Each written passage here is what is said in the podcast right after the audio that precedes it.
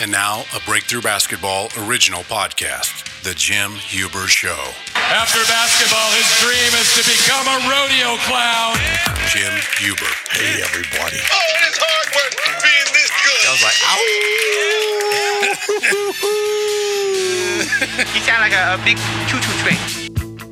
You win in the locker room first. Jon Gordon is here. Seven C's to build a winning team. Hey Troy, how you doing? Terrific. Thank you. John, John, I'll tell you what. I, I wish I had about three hours to talk to you. Holy cow, man! That book. That, I'm telling you, that book. I've coached for like 23 years, and I wish I had that book when I was 25 a head coach at college. Appreciate it. That's why we, you know that's honestly why we wrote it to, to help coaches at you know at all levels. So that was the goal. You know, you talk about culture. I know that's the first C in the book, culture, and it's very important. to You you become a head coach, head basketball coach at a high school, and you're going in to take over and say they haven't had a consistent championship culture over the years. What would you do? What steps would you take to to build that culture?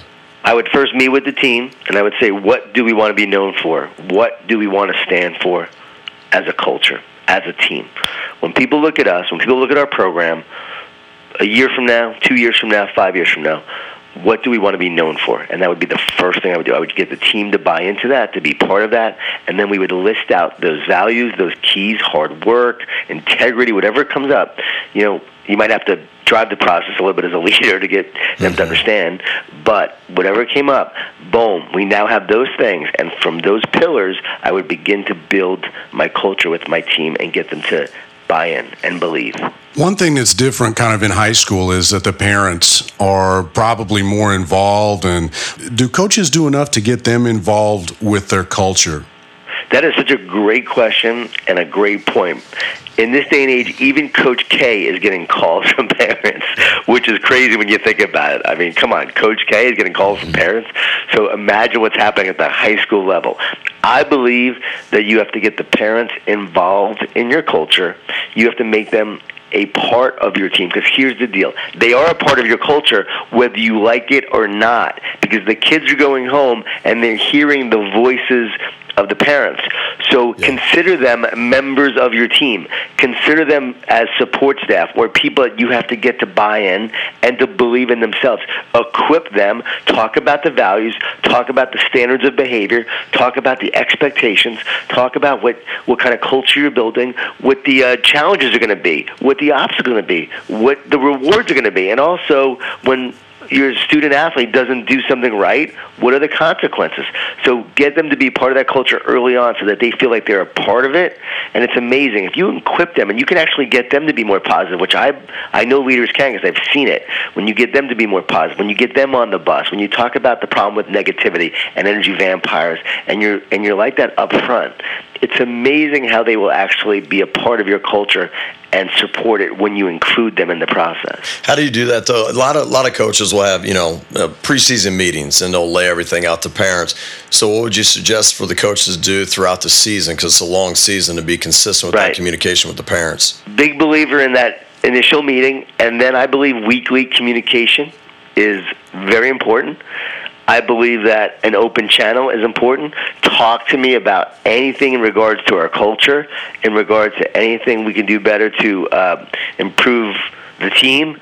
Don't talk to me about playing time now. Mm. I will never talk about playing time with your child. That's something I won't talk about. And not other kids, right? Don't talk about right, and not kids. and you're not allowed to talk about other kids and their performance. That's mm-hmm. my job as the coach.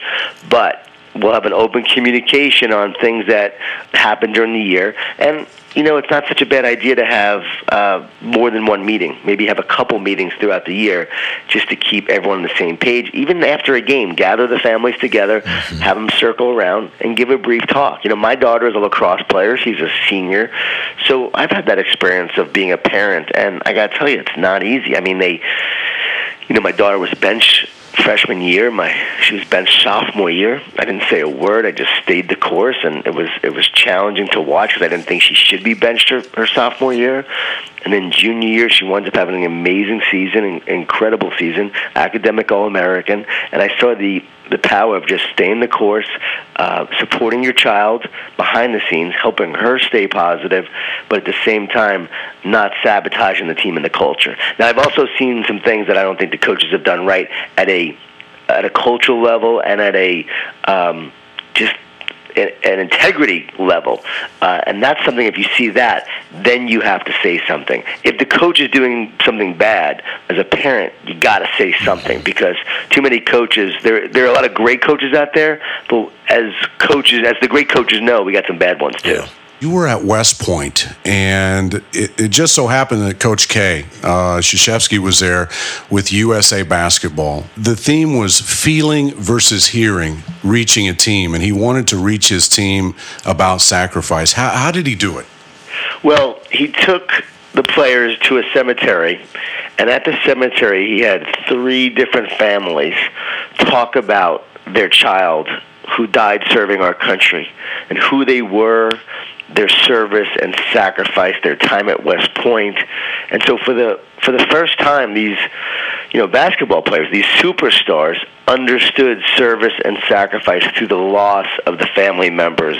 And Coach K said, I brought them here because I didn't want them just to hear about this place. I wanted them to feel this place. And it was at that time that I realized that that feeling is so much more powerful than hearing. You know, when you're building your culture, create a culture that that your team and that people feel. They want to be a part of it. You know, I worked with Clemson football the last four years. Right, you can tell that that's a culture that people are feeling right now. It's all that mm-hmm. Contagious energy coming. Well, that didn't happen overnight. That's been years and years of building this culture that is so powerful that your team will feel. Yeah, he took it to another level. I mean, he could have talked to the players and said, "Hey, when I was at West Point, this was," and he could have tried to convey it that way, but it wouldn't have had the same impact, would it? Right. Find ways to have your players experience what you want them to experience, to learn through experience, not just words. You know, a mission statement is pointless unless you have people who are on a mission, right? So what's going to drive them to, to do more and give more and become more? And, and that only comes from emotion. That comes from feeling where it becomes part of who they are, not just what you tell them. Hey, John, you know, a lot of coaches out there, they don't have the resources, Coach K, to do what he did. What would you advise, like, a high school coach uh, to be able to do things to get the players to really feel? Well, it's just cre- being creative. There's so many things in our in our surroundings, in our area, you know, in your town, for instance, or city, wherever you are, look for the tradition of your city. Look for the success stories of your city. Look for the for the heroes. Like I grew up in Smithtown, right? Well, if I'm a coach now at Smithtown, Long Island, New York, I would take the team to the bull, which is the statue of a bull. And the legend is that John Smith rode this bull around the town, and as far as he was able to go with this bull, became the land that he was able to own.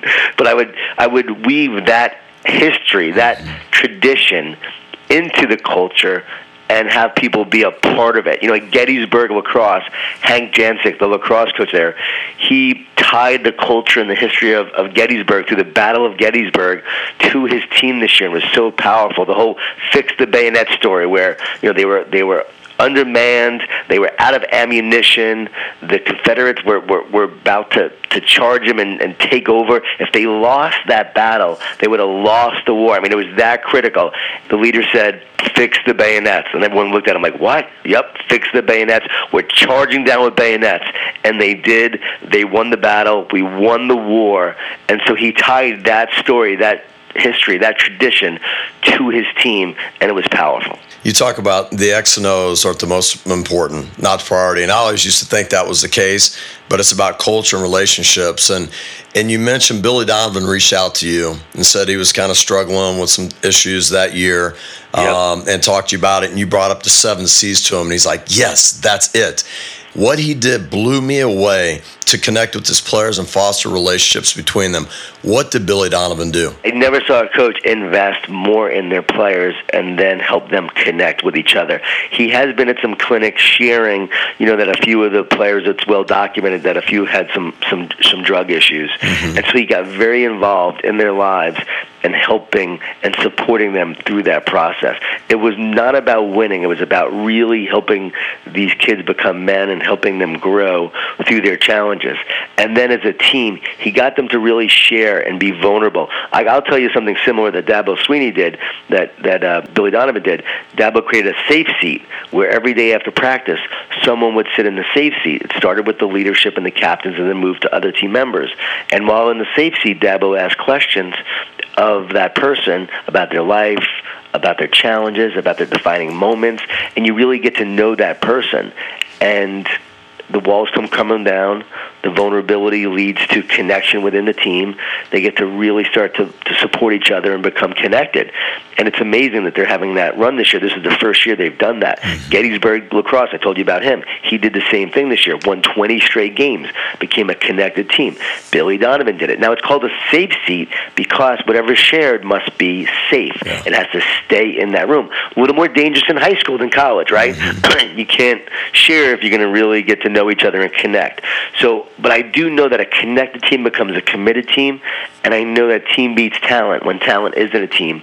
So Billy beat uh, Kentucky three times that year. Three times Florida beat Kentucky, and we know that Kentucky had all these guys go to the NBA. Florida didn't have one guy.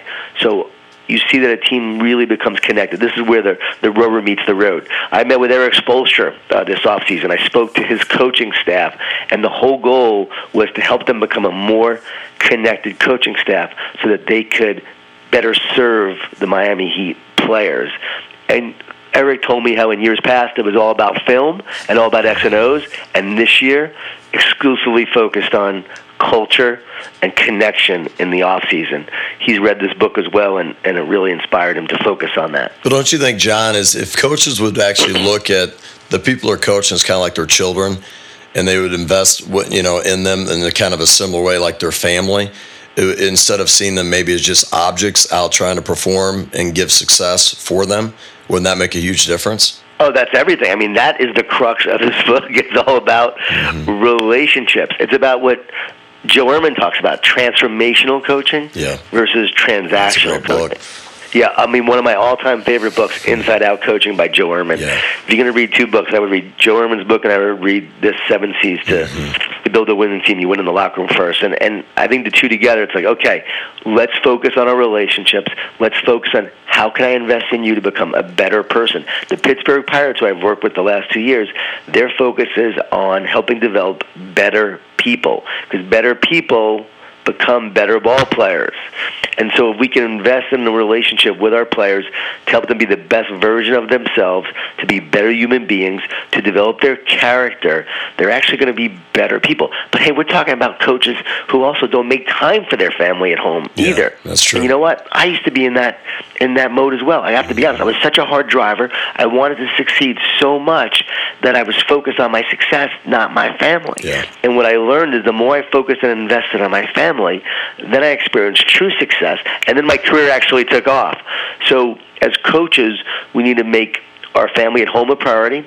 We need to make our team a priority. We need to make relationships our number one priority. And when we do that, guess what? Everything else is easier. Everything else improves when we focus on relationships. John, as uh, a culture expert and, sports expert, the Greg Hardy thing and the, photos come out, and Jerry Jones seems to just defend the guy on and on. When you look at that, what are your thoughts?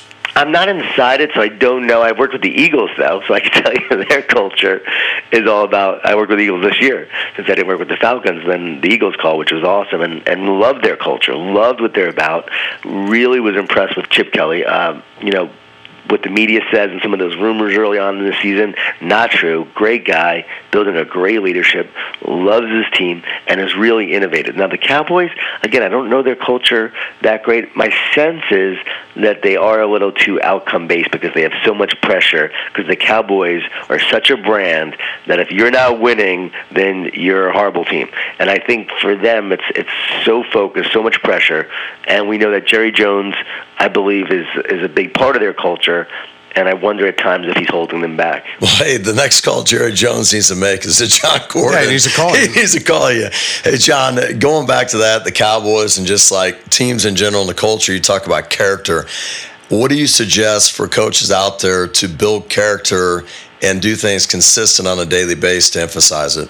you need to have a character development program at every level. The professional level needs a character development program as well.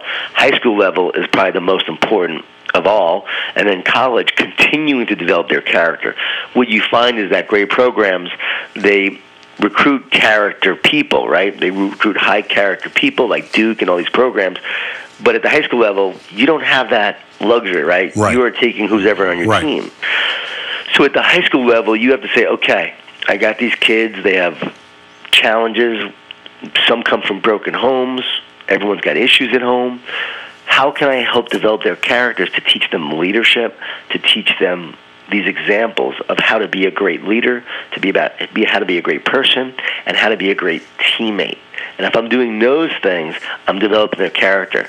So I know coaches every every practice. Before practice they're giving a character lesson. I'm a huge believer in that. I'm a huge believer in getting your team involved in the community. Make them do community service.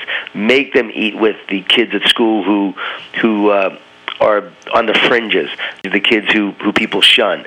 Teach them to reach out. Teach them to be a leader. So I believe the most important thing you can do as a high school coach to have an impact on your team is to teach character and give them examples of what character is all about. Show them videos, read excerpts of biographies, give them books to read. Uh, my book Training Camp, a lot of coaches use it at the high school level.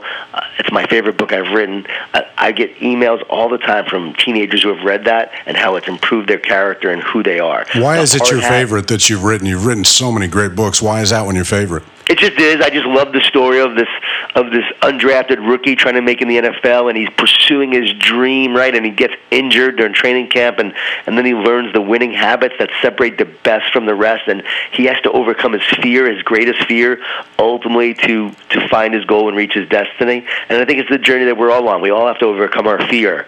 So I think that that story just for me is is uh, is my favorite. I, but but the hard hat with teams are what people are really loving too is these 21 ways to be a great teammate. All the proceeds of that book go to to the George Boiardi Foundation.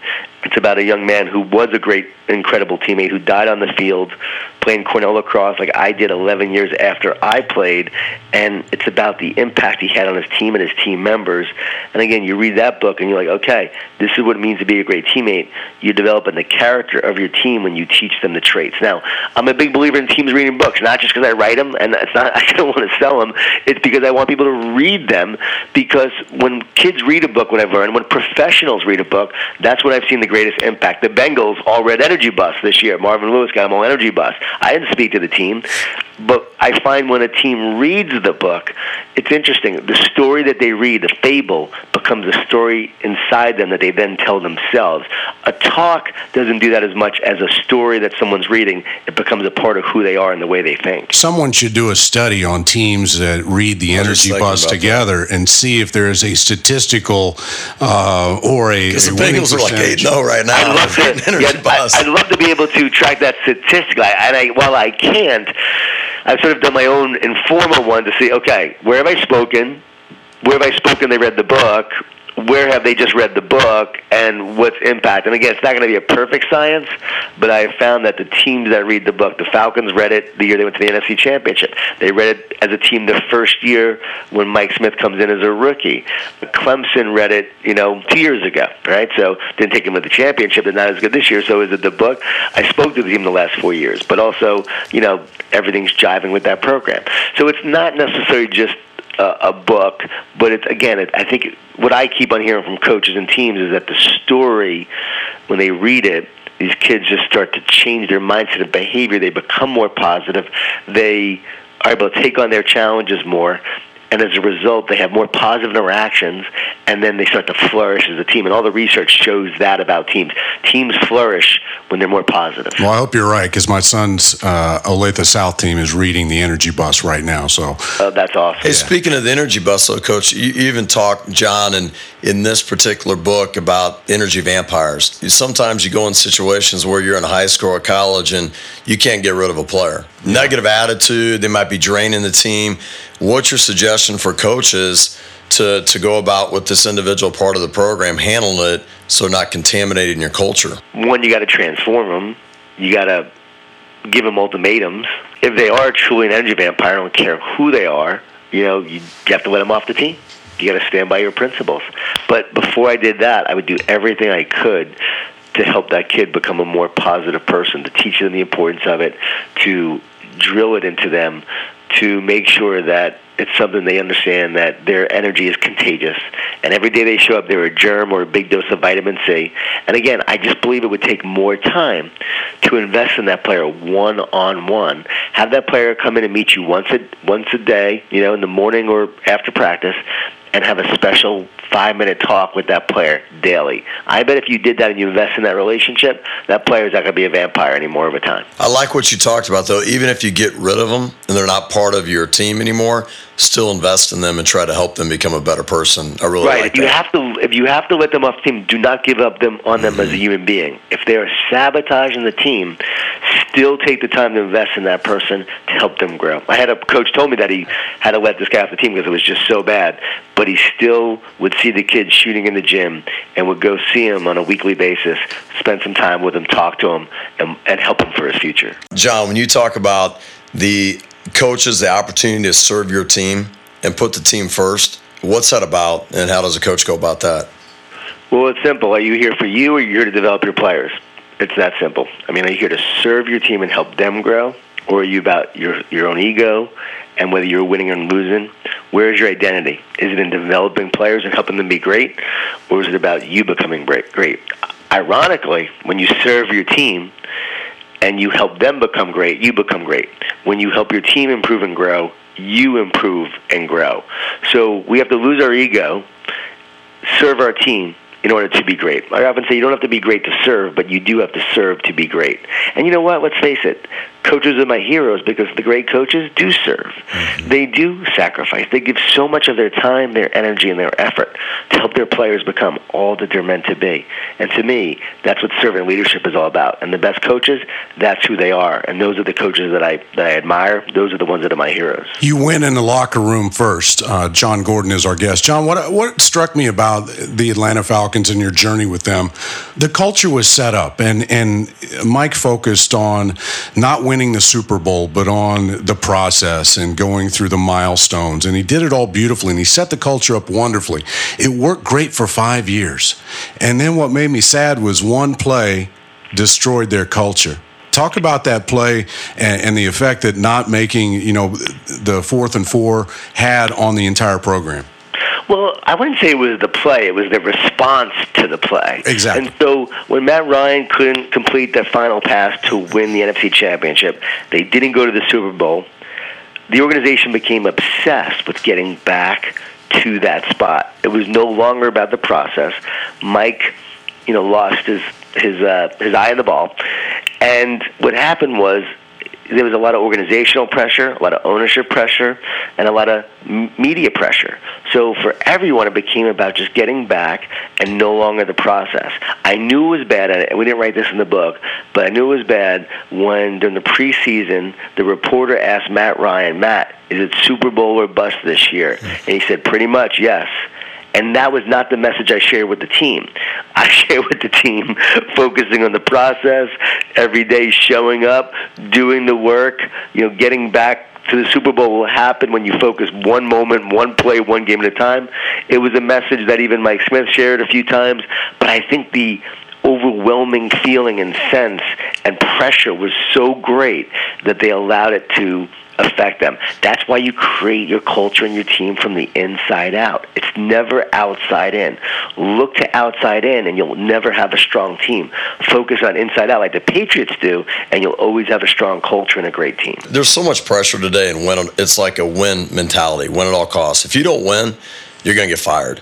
How's a coach like? You would suggest like a Mike Smith and different people the pressure on to win a Super Bowl or a bust, how do they go about like handling still the daily process and not getting caught up in that?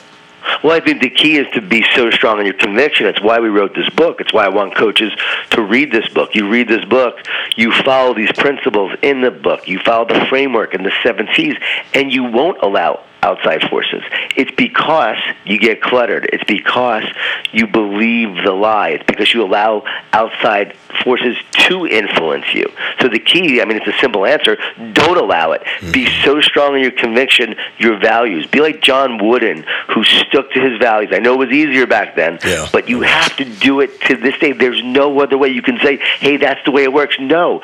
When you invest in the root, you always get a great supply of fruit. The world doesn't work fruit to root. It works root to fruit. That's the way it works. It looks like to the world, it looks like it's outside in, but it's not that way. It's always inside out. And the ones that are succeeding are inside out. And so you can choose to conform to the world and their expectations, or you can be so strong in your convictions, your beliefs, and your culture that you will create inside out. And when you do, you will experience that power. And Mike's big mistake was he stopped fighting for the culture, right? I mean, the, the unnamed sources started coming out and saying, hey, if they don't win this game, he's going to be fired.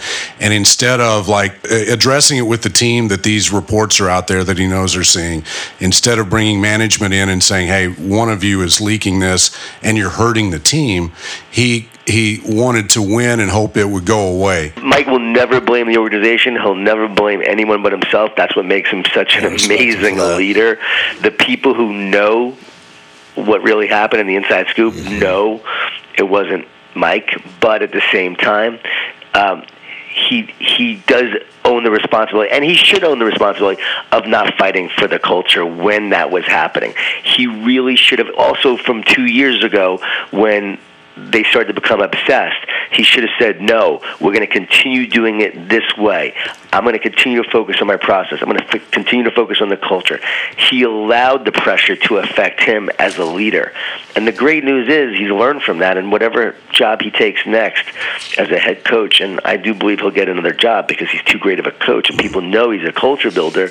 Whatever job he takes next, he will learn so much from that. And I want people, and we want people, that's why we wrote this part in it. That's why Mike is so honest about it. I think it's such a great lesson for all the coaches reading it so that they can really stay true to who they are because the consequences is ultimately failure. When you sacrifice your principles, it's never going to lead to something yeah. good. Well, the last one you finish up with is seven C is caring, and you talk about the caring trademark. And then what I love what you say is love tough. And I know in today's society, it's hard to kind of coach tough. Um, people don't think it's possible. But tell me that how, how do coaches get to the point where they can love tough? Right. Instead of tough love, start practicing love tough. Buzz Williams is, is famous for them. You know, Buzz Williams invests so much in his players, developing a relationship with them. He earns the right to challenge them and push them to be their best. So because I love you, because I care about you, I'm going to earn the right to challenge you and push you. And then guess what? When a player knows you love them, they will allow you to push them and challenge them to be better. If you're always pushing them and you're challenging them, but the player doesn't feel like you care about them or doesn't truly love them, that it's about you, not them, guess what? They're going to rebel. Andy Stanley said it best rules without relationship lead to rebellion. But if you have the relationship, guess what? That's going to make the team so much stronger. It's going to make your relationship stronger. You're on an island. You got one movie the rest of your life. What is it? Oh, Rocky, no doubt. Rocky, do you believe that America is the land of opportunity? Yeah. Apollo Creed does. And he's going to prove it to the whole world by giving an unknown a shot at the title. If you had one book to give to somebody to impact them in an amazing way, what would it be? Any book. It would be You Win in the Locker Room First, Jim. Available now at Amazon. Hey, I totally, no, I mean, I, I totally think, agree. Uh, I mean, it's so it's funny. I would, you know, what book would I give them? If it was one of mine, I think I would give them actually The Carpenter, because I think people say that's my best book already. Even though Training Camp is my favorite, I think The Carpenter encompasses all the things that we're talking about the most, and I think that represents uh, the best. But if I had to give them one book, it would have to be the Bible. What is the best piece of advice you've ever received in your life? The best piece of advice I've ever received in my life. So many great ones, it's hard to say, but one of them is from Dr. James Gills, the only person on the planet to complete six double Ironman triathlons. Last time he did, he was 59 years old. That's double Ironman. Holy moly! That's like the Menden. He's one of the Mendenhalls on uh, yep. Seinfeld. That's it's go time. Double. you do an Ironman. 24 hours later, you do another oh, one. So wow. Yeah, and he did it at 59 years old. So what did he tell you? I said, um, "How'd you do it?" He said, "I've learned to talk to myself instead of listen to myself." He said, "If I listen to myself, hear all the negative, all the fear, all the doubt, all the complaints. If I talk to myself, I can feed myself with the words and the encouragement I need to keep on moving forward." He would uh, memorize and recite scripture as he would run his race, and that is what fueled him and energized him. What are you fueling up with on a daily basis to keep you going? Our guest is uh, Jon Gordon. The book is You Win in the Locker Room First Seven C's to Build a Winning Team with Mike Smith of the Atlanta Falcons. I've coached for 23 years, and that book has had such an impact on me in a short period of time. More than more than any book that I've read involved that. So it's it's amazing. It's a must read for coaches out there of all ages. It's unbelievable, and I, that means a lot. That means a lot. I really I really appreciate it. I'm going to tell Coach Smith. He'll be thrilled to hear that. Anytime you want to come on and, and really discuss a book, you let us know. We'd love to have you. It would be my honor. Thanks, John. As I edit these shows, and that's kind of what I do, I put it together. I hear Jim, the guest will say something profound. And I'll hear Jim go, just like Carl Childers in Sling Blade, I hear this. and about three times in an interview, Yeah. and sometimes I leave him in, sometimes I edit him out because it's kind of creepy, but it's like, yeah. What's, what's wrong with that mower, Carl? It ain't got no gas in it. You make a good point there, Jon Gordon, about the French fries and taters. And we want to hear your feedback too about Jon Gordon. Uh, tell us what you think. Go to Facebook, like the Jim Huber Show, leave a comment. Uh, you can Twitter Jimmy. At the Jim Huber Show. Tell us like what have you done in the locker room to have success, or maybe you've done something that hasn't been effective. Um, that you can give us some stories too, and uh, kind of dialogue more from the book. You know, hopefully we pass it on and we make the world a little better through sports, right, Jimmy? Now, how can people get Jon Gordon's information, his book? They go to jongordon.com and it's spelled J O N G O R D O N.com, jongordon.com. And you can find all of his books on his website and they're available everywhere. You can go to amazon.com, uh, Barnes and Noble, uh, iBooks, Google Play, uh, CEO Read.